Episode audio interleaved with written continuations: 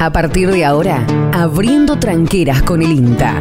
La innovación, el desarrollo de capacidades, las novedades y toda la información para el sector agroindustrial. Abriendo tranqueras, el aporte del INTA para alcanzar una mayor potencialidad y generar nuevas oportunidades. En Forte 106.9 FM. Abriendo tranqueras con el INTA.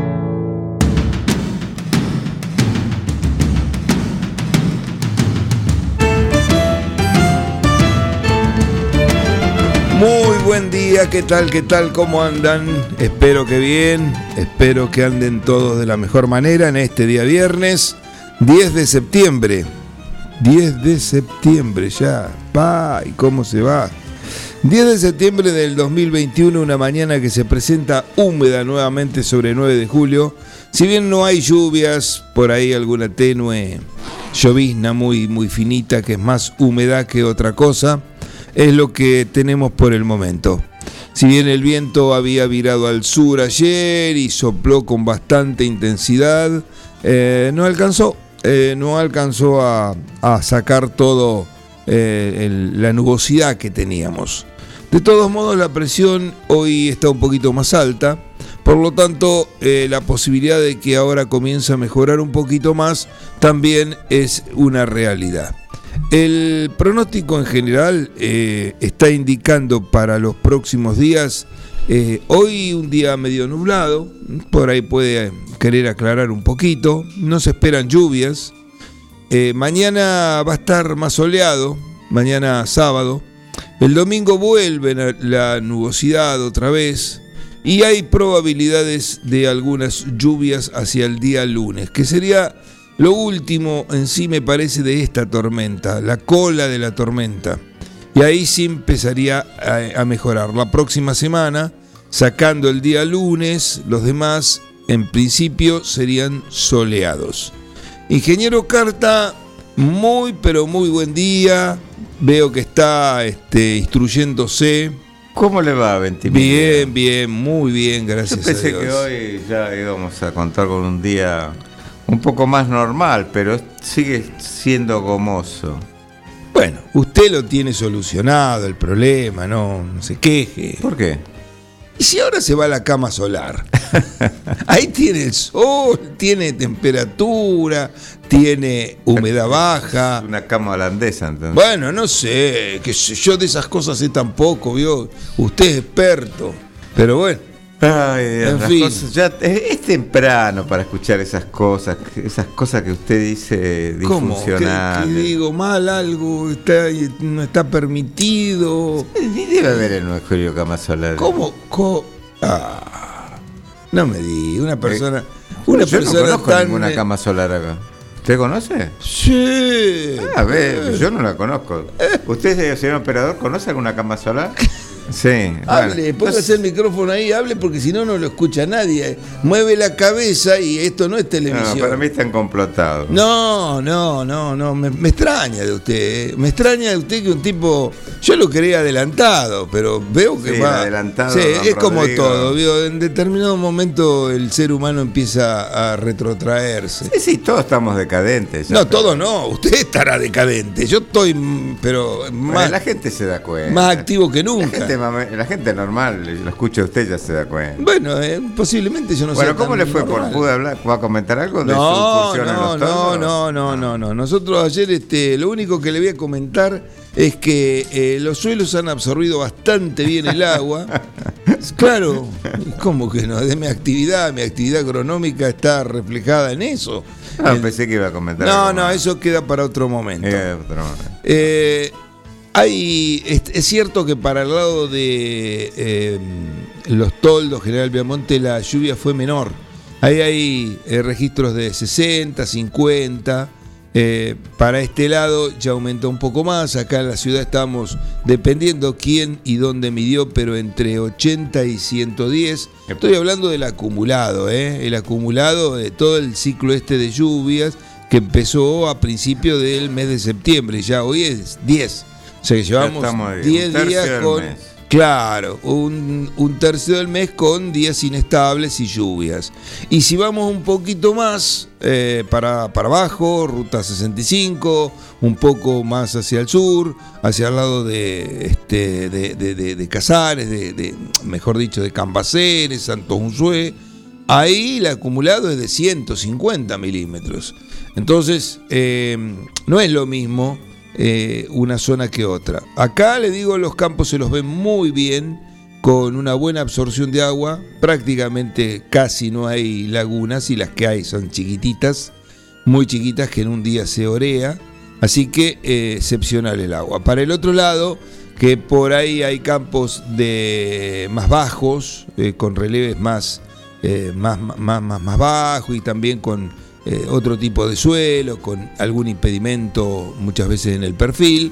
Seguramente no fui, por supuesto, porque no, ah, quizás este, es más difícil transitar y no, no, no fui a, a ver eso, pero seguro que están bastante inundados, por no decir muy inundados, ese tipo de campo, de los cuales muchos son también ganaderos, pero algo de agricultura en esa zona se realiza. Y bueno, de todos modos, eh, yo creo que en el balance general estas lluvias son, eh, han sido muy, muy buenas. Eh, han permitido recuperar parte de la humedad que los suelos este, ya habían perdido. Si bien en general en nuestra zona los trigos y cebadas estaban bien, había otras zonas del país donde, bueno, no estaban tan bien. Y en, algunos, en algunas áreas del país la lluvia llegó tarde. Mm. Por ejemplo, en las zonas más eh, del NEA, del NOA, donde algo de trigo se hace, y hoy se esperan rendimientos que podrían andar en los 8 quintales, 10 quintales. Está bien, no son zonas como estas desde el punto de vista de producción. Por ahí uno dice 8, 10 quintales, pero bueno, acá lo quemamos, no sé, se lo damos a la vaca. Pero bueno, eh, esas zonas por ahí no tienen el potencial que tiene esta región para ese cultivo. Eh, el resto, yo diría de que vino muy bien, porque claro, a partir de ahí bajamos y los trigos están en estados menos evolucionados del desarrollo.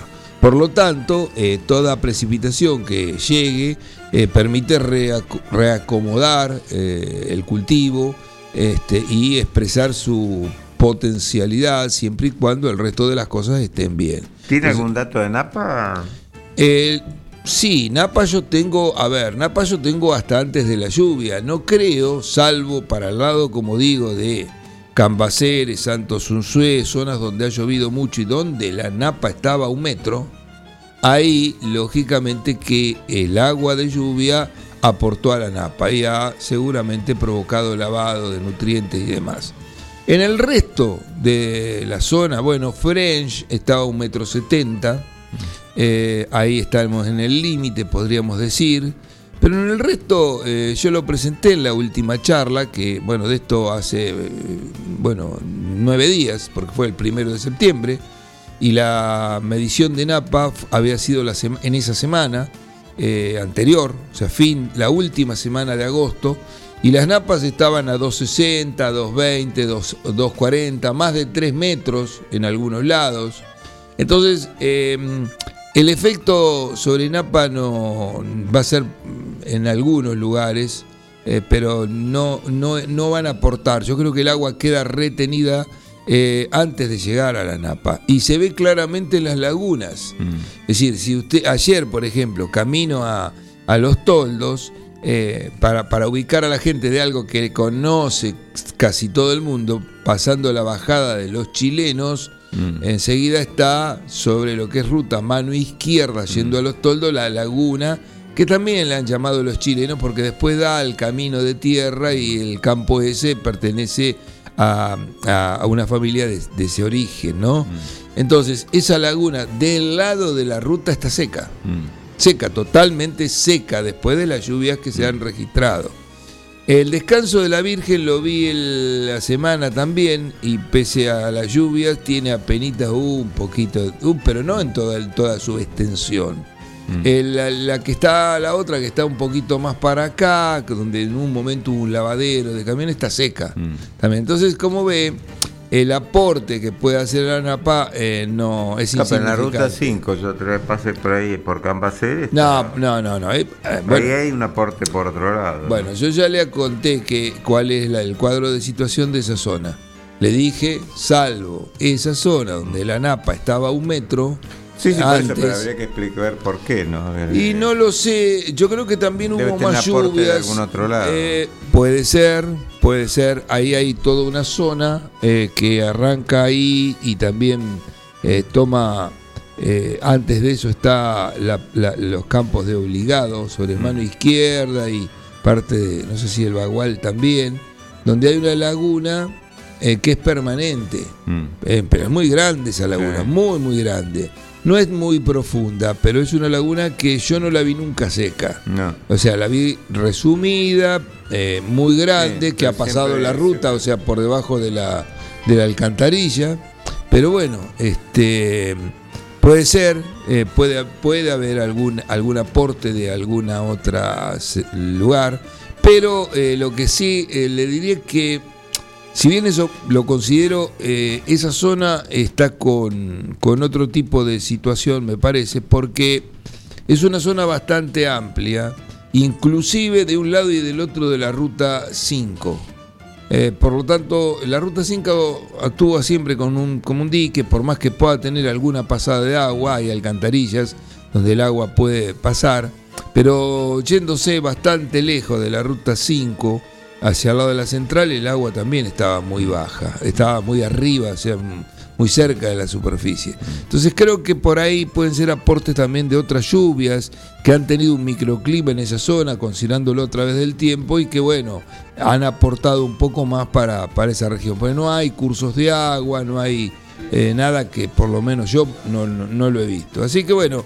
Donde están secas, secas las lagunas, es ahí en en la zona, en la 226, yendo ahí en la zona de Tejedor. Ah, sí. Realmente. Sí. Pero incluso uno ve que está ya.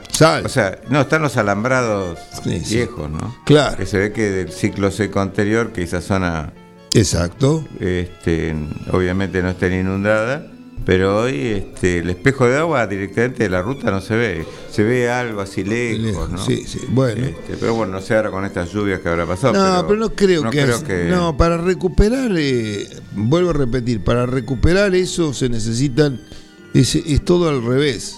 Se necesita entrar en un ciclo húmedo mm. y eso lo va, lo, lo, ve, o sea, en un ciclo húmedo. Está, quizás estemos todavía dentro del ciclo húmedo. Eso se ve después, ¿no? Eh, cuando pasa el tiempo y uno puede mirar para atrás y ver qué es lo que pasó.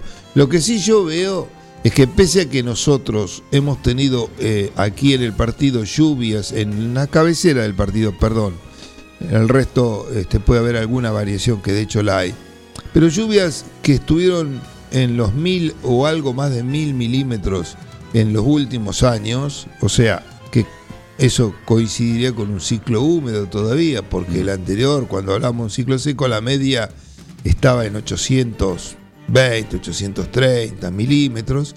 Acá el, año que menos llovió de los últimos, de, ahora, es eh, salvo el 2013.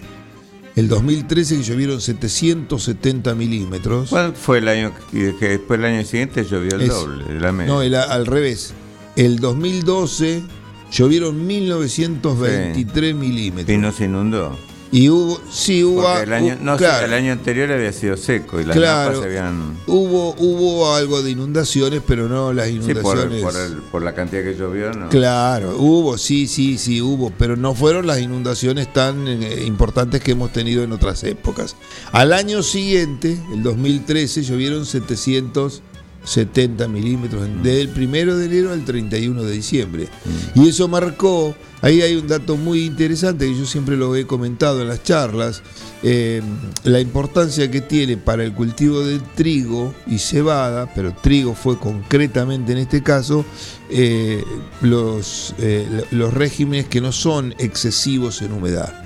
En el 2012, ¿por qué digo esto? Porque el, el ensayo varietal de trigo se hizo en el mismo campo con la misma tecnología, todo exactamente igual.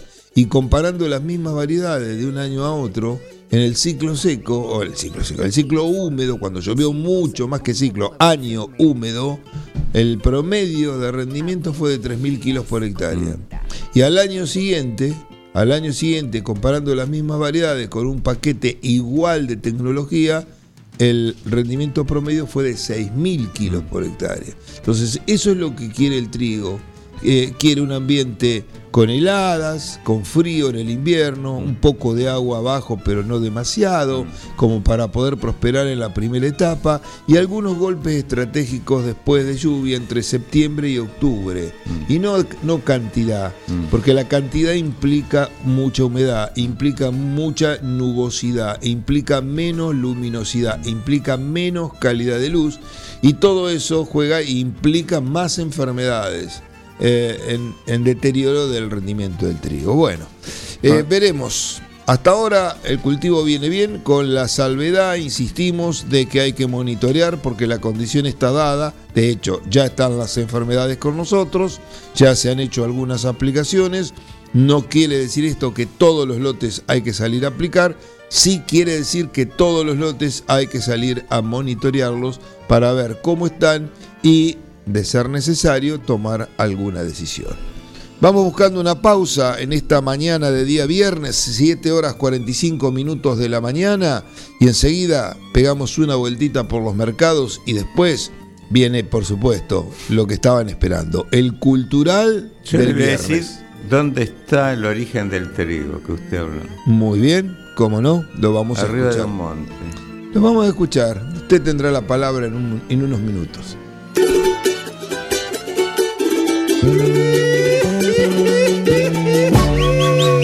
En Forte 106.9 FM. Abriendo tranqueras con el INTA. Cui, cui. En Agustín Álvarez 444 DR9 Multipartes. Repuestos automotrices, agrícolas y pesados todas las correas, cadenas agrícolas, crucetas y rodamientos, todos los filtros, bombas de agua y depósitos, suspensión, embragues. Agustín Álvarez 444, entre Cardenal Piroño y Alcina. DR9 Multipartes. Agendanos 2317 52 63 05.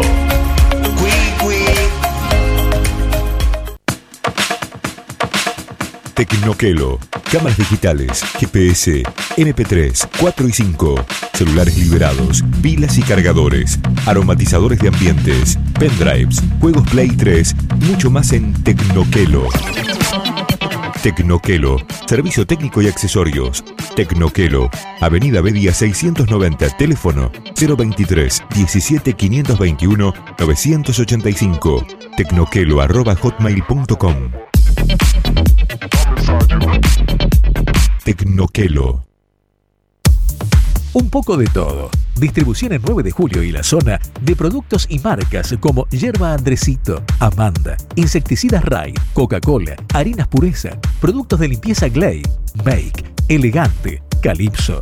También distribución y variedad de productos y accesorios de embalaje de primera calidad. Un poco de todo. Llámenos al 02317 15401 462 y lo visitaremos. Un poco de todo. Distribución.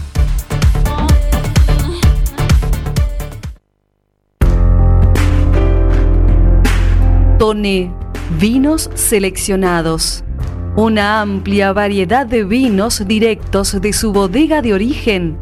Vinos de autor, orgánicos y artesanales Pedidos al 2317 484 635 o por Instagram arroba ceton.e con entrega a domicilio inmediata. Toné, vinos seleccionados.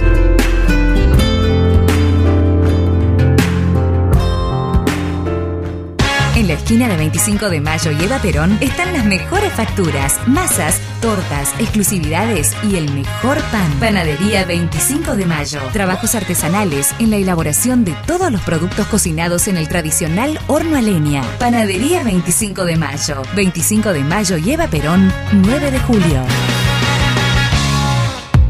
En la mañana de la ciudad. Forti FM 106.9 MHz. Música, cultura y deportes. La radio que tiene todo lo necesario para afrontar días bien productivos. Abriendo tranqueras, el aporte del INTA para alcanzar una mayor potencialidad y generar nuevas oportunidades.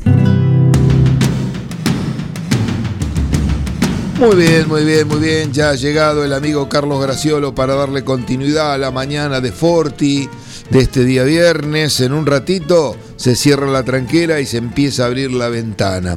Ahora lo que se abre son los mercados. Y vamos a Liniers, donde hoy hay 2.556 cabezas para ser subastadas. Ayer no hubo ingresos, así que eh, veremos el lunes qué eh, precios alcanzan.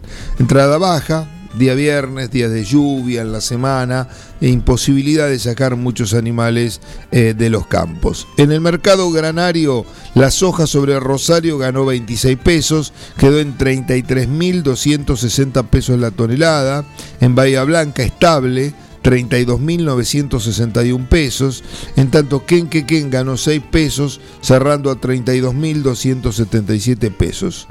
Lo que hace al maíz, sobre Rosario, 290 pesos arriba, 18.970 pesos. En Bahía Blanca, estable el maíz, 21.518 pesos.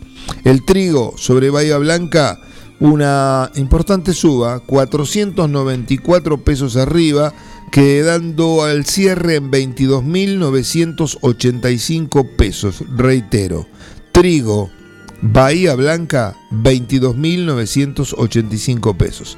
Por último, el girasol sobre Quequén ganó 8 pesos, cerrando en 38.145 pesos la tonelada. Lo que acabamos de brindar son precios de pizarra del día 9 de septiembre. Abriendo tranqueras, el aporte del INTA para alcanzar una mayor potencialidad y generar nuevas oportunidades.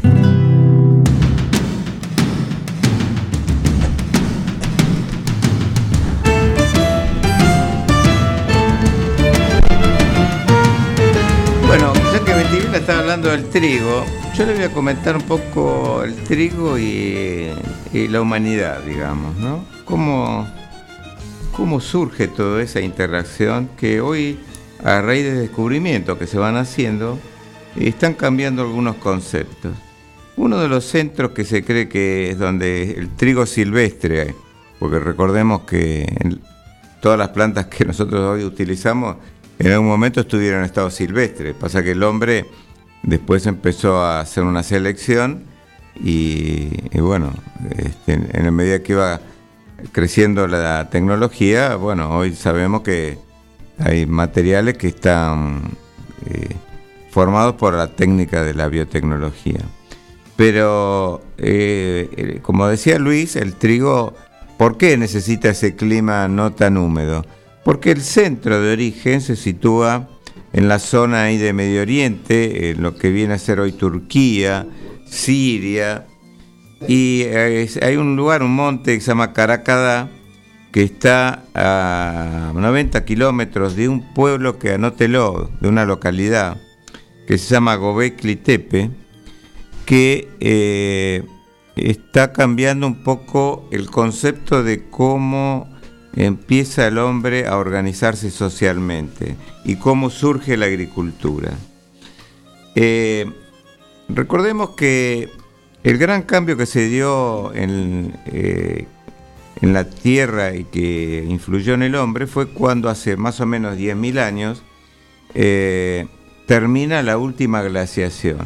La última glaciación fue un periodo muy frío, toda esa época anterior, con gran avance de las eh, nieves, de los hielos, y bueno, el clima cambió este, y eh, la tierra se usa más cálida y es el hombre que empieza a adaptarse a ese ambiente más cálido. Lo que creía que lo que se creía hasta ahora que ya con esas condiciones más benignas el hombre en esa época era cazador este, y recolector. Este, empiezan a aparecer estas especies silvestres de trigo y cebada en esa zona de Medio Oriente. Y bueno, eh, se empiezan a domesticar. La domesticación en ese sentido iba hacia elegir variedades que no se les cayera el grano, porque la variedad silvestre, el grano llega a madurez y se caía. Bueno, la, parte de la domesticación supone que era este, esa, que la variedad no sea, de, como se dice técnicamente, deiscente. O sea, la variedad no, se caía al grano y daba la posibilidad de hacer agricultura. Como mencionamos en otro programa, se estima que eh, las mujeres fueron las que empezaron esto y que el hombre en esa etapa estaba en un periodo de transición donde eh, salía a cazar. Bueno, eso dio origen a la agricultura y a partir de ahí surge la religión. Ese es un poco el modelo eh, conceptual que se tenía hasta ahora y a partir de ahí el hombre se hace agricultor.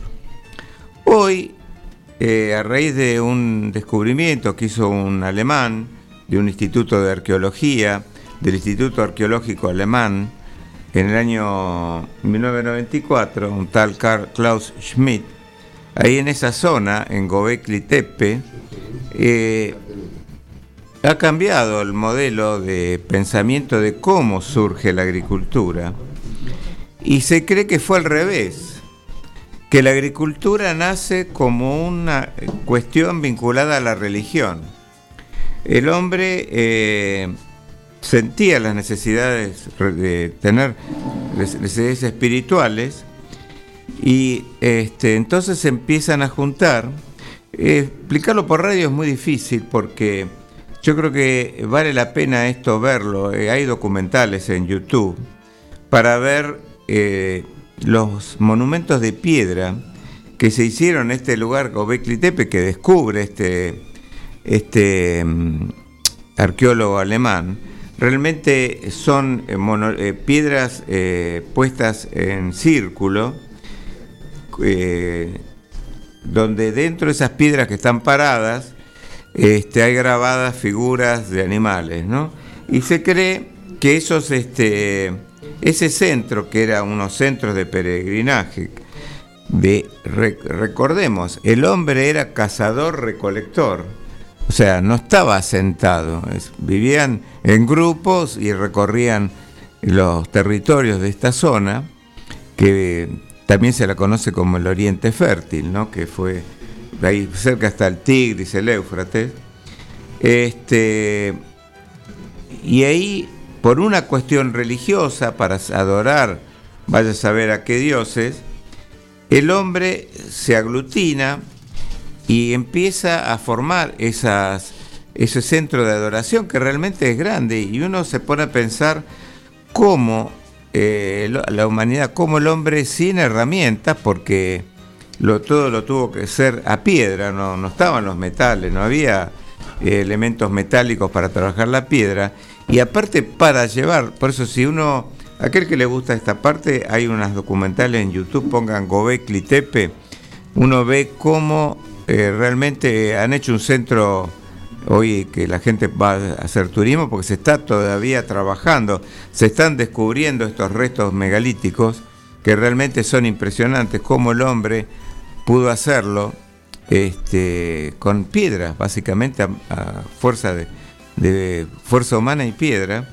Este, y bueno, obviamente se necesitaba mucha gente para hacer eso y para alimentar a esa gente este, se empezó a sembrar el trigo que el origen del trigo, uno de los orígenes del trigo, está muy cerca de ahí, en esos montes que se llaman Caracadá, que están, esa zona está el origen del trigo y la cebada, y como decía Ventimiglia, que no le gusta el clima muy húmedo y esa zona es una zona media subhúmeda, ¿no?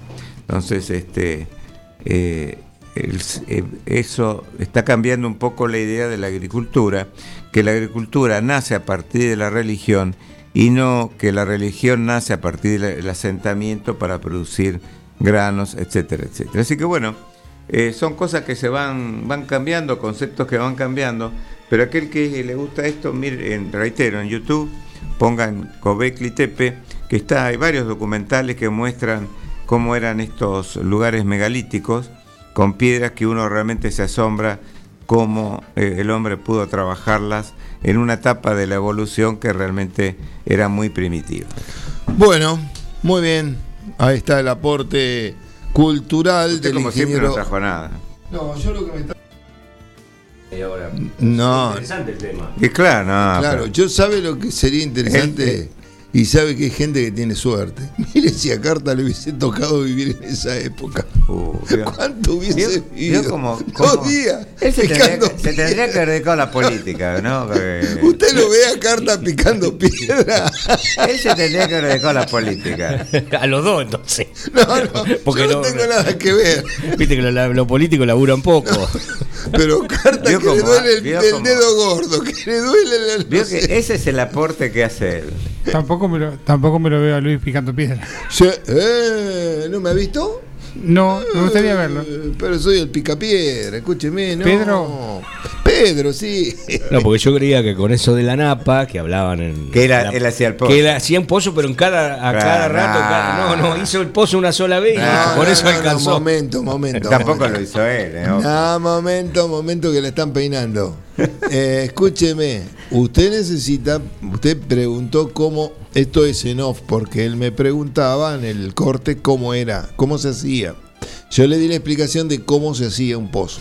Después podemos entrar a ver cuántos pozos necesitamos por campo, por lote y demás, porque los relieves son distintos, hay una serie de cosas que juegan. Al menos sería bueno, como mínimo, que cada campo tenga un pozo, como mínimo. También, si usted tiene un molino, podría y puede, tiene acceso y puede, este, a través de, de- muchas veces queda, tiene alguna eh, ventana, el pozo se puede abrir y si pone una piedra por ahí también puede medir.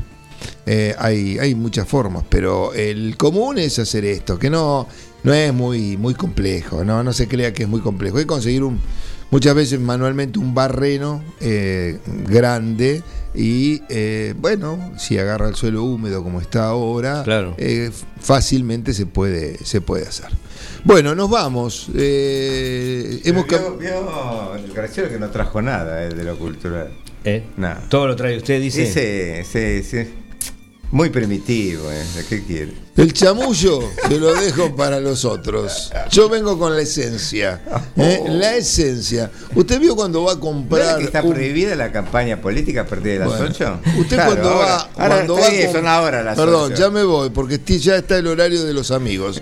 Cuando usted va a comprar un perfume, no es lo mismo comprar un 555 que No comprar existe una. más, Por eh. eso, pero estoy poniendo un No ejemplo que venían La unos gente que está escuchando esto. Venían unos bot- adiós amigo, adiós. Ve- Venían unos botellones bastante grandes, como de litro, que comprar una esencia que es una pócima lo que se pone. ¿Pero por qué? Porque está la calidad. O sea que usted dice está que calidad lo suyo es nutritivo. Próximamente en salas y teatros de todo el país, la gira de Ventimiglia y Carta con su espectáculo. Bueno, Cantimiglia- no no Ventimiglia vamos, versus Carta. ¿Eh? No- Versus carta. De acá va a salir un espectáculo a teatral. ¿eh? esto sale cualquier En vez de monólogo van a ser Sí, dos. claro. Bueno, los dejamos porque después nos echan las culpas que le robamos tiempo, pero a ustedes les gusta el chichoneo, ¿eh? Se meten en el chichoneo también. Eh, a- al amigo Miguel lo veo medio ap- apático hoy. Miguel, yo no creo sé. que vos tenés que hacer uso de ese fierro que tenés ahí. Ah, el Lo, voy a hacer en breve. No, y No, muy interesante. Ah, pero es Hablando- no, no. Volviendo a, a lo que contaste, muy interesante y dicen que fue el peor error de la humanidad le- la- el asentamiento, porque Mm. se hicieron ciudades, nos apestamos como los pollos en, en- en un- una granja, Empezaron a cobrar impuestos por los servicios. empezaron a cobrar impuestos. Empezó, empezó la, eh, bueno, Empezó la política. empezó la política. Había que, tenía que mandar y bueno, empezó, primero uno se atribuyó las condiciones de rey, etcétera y No, aparte el hombre, el hombre cambió hasta físicamente. El hombre era más alto cuando vivía. eh, el promedio medía un 80, un 90. Depende de dónde. No, no, Vaya está- a ver los pigmeos cómo eran. Va, va, chao, chao. Yo va, me voy porque ya Carta empieza a delirar. Chao, chao.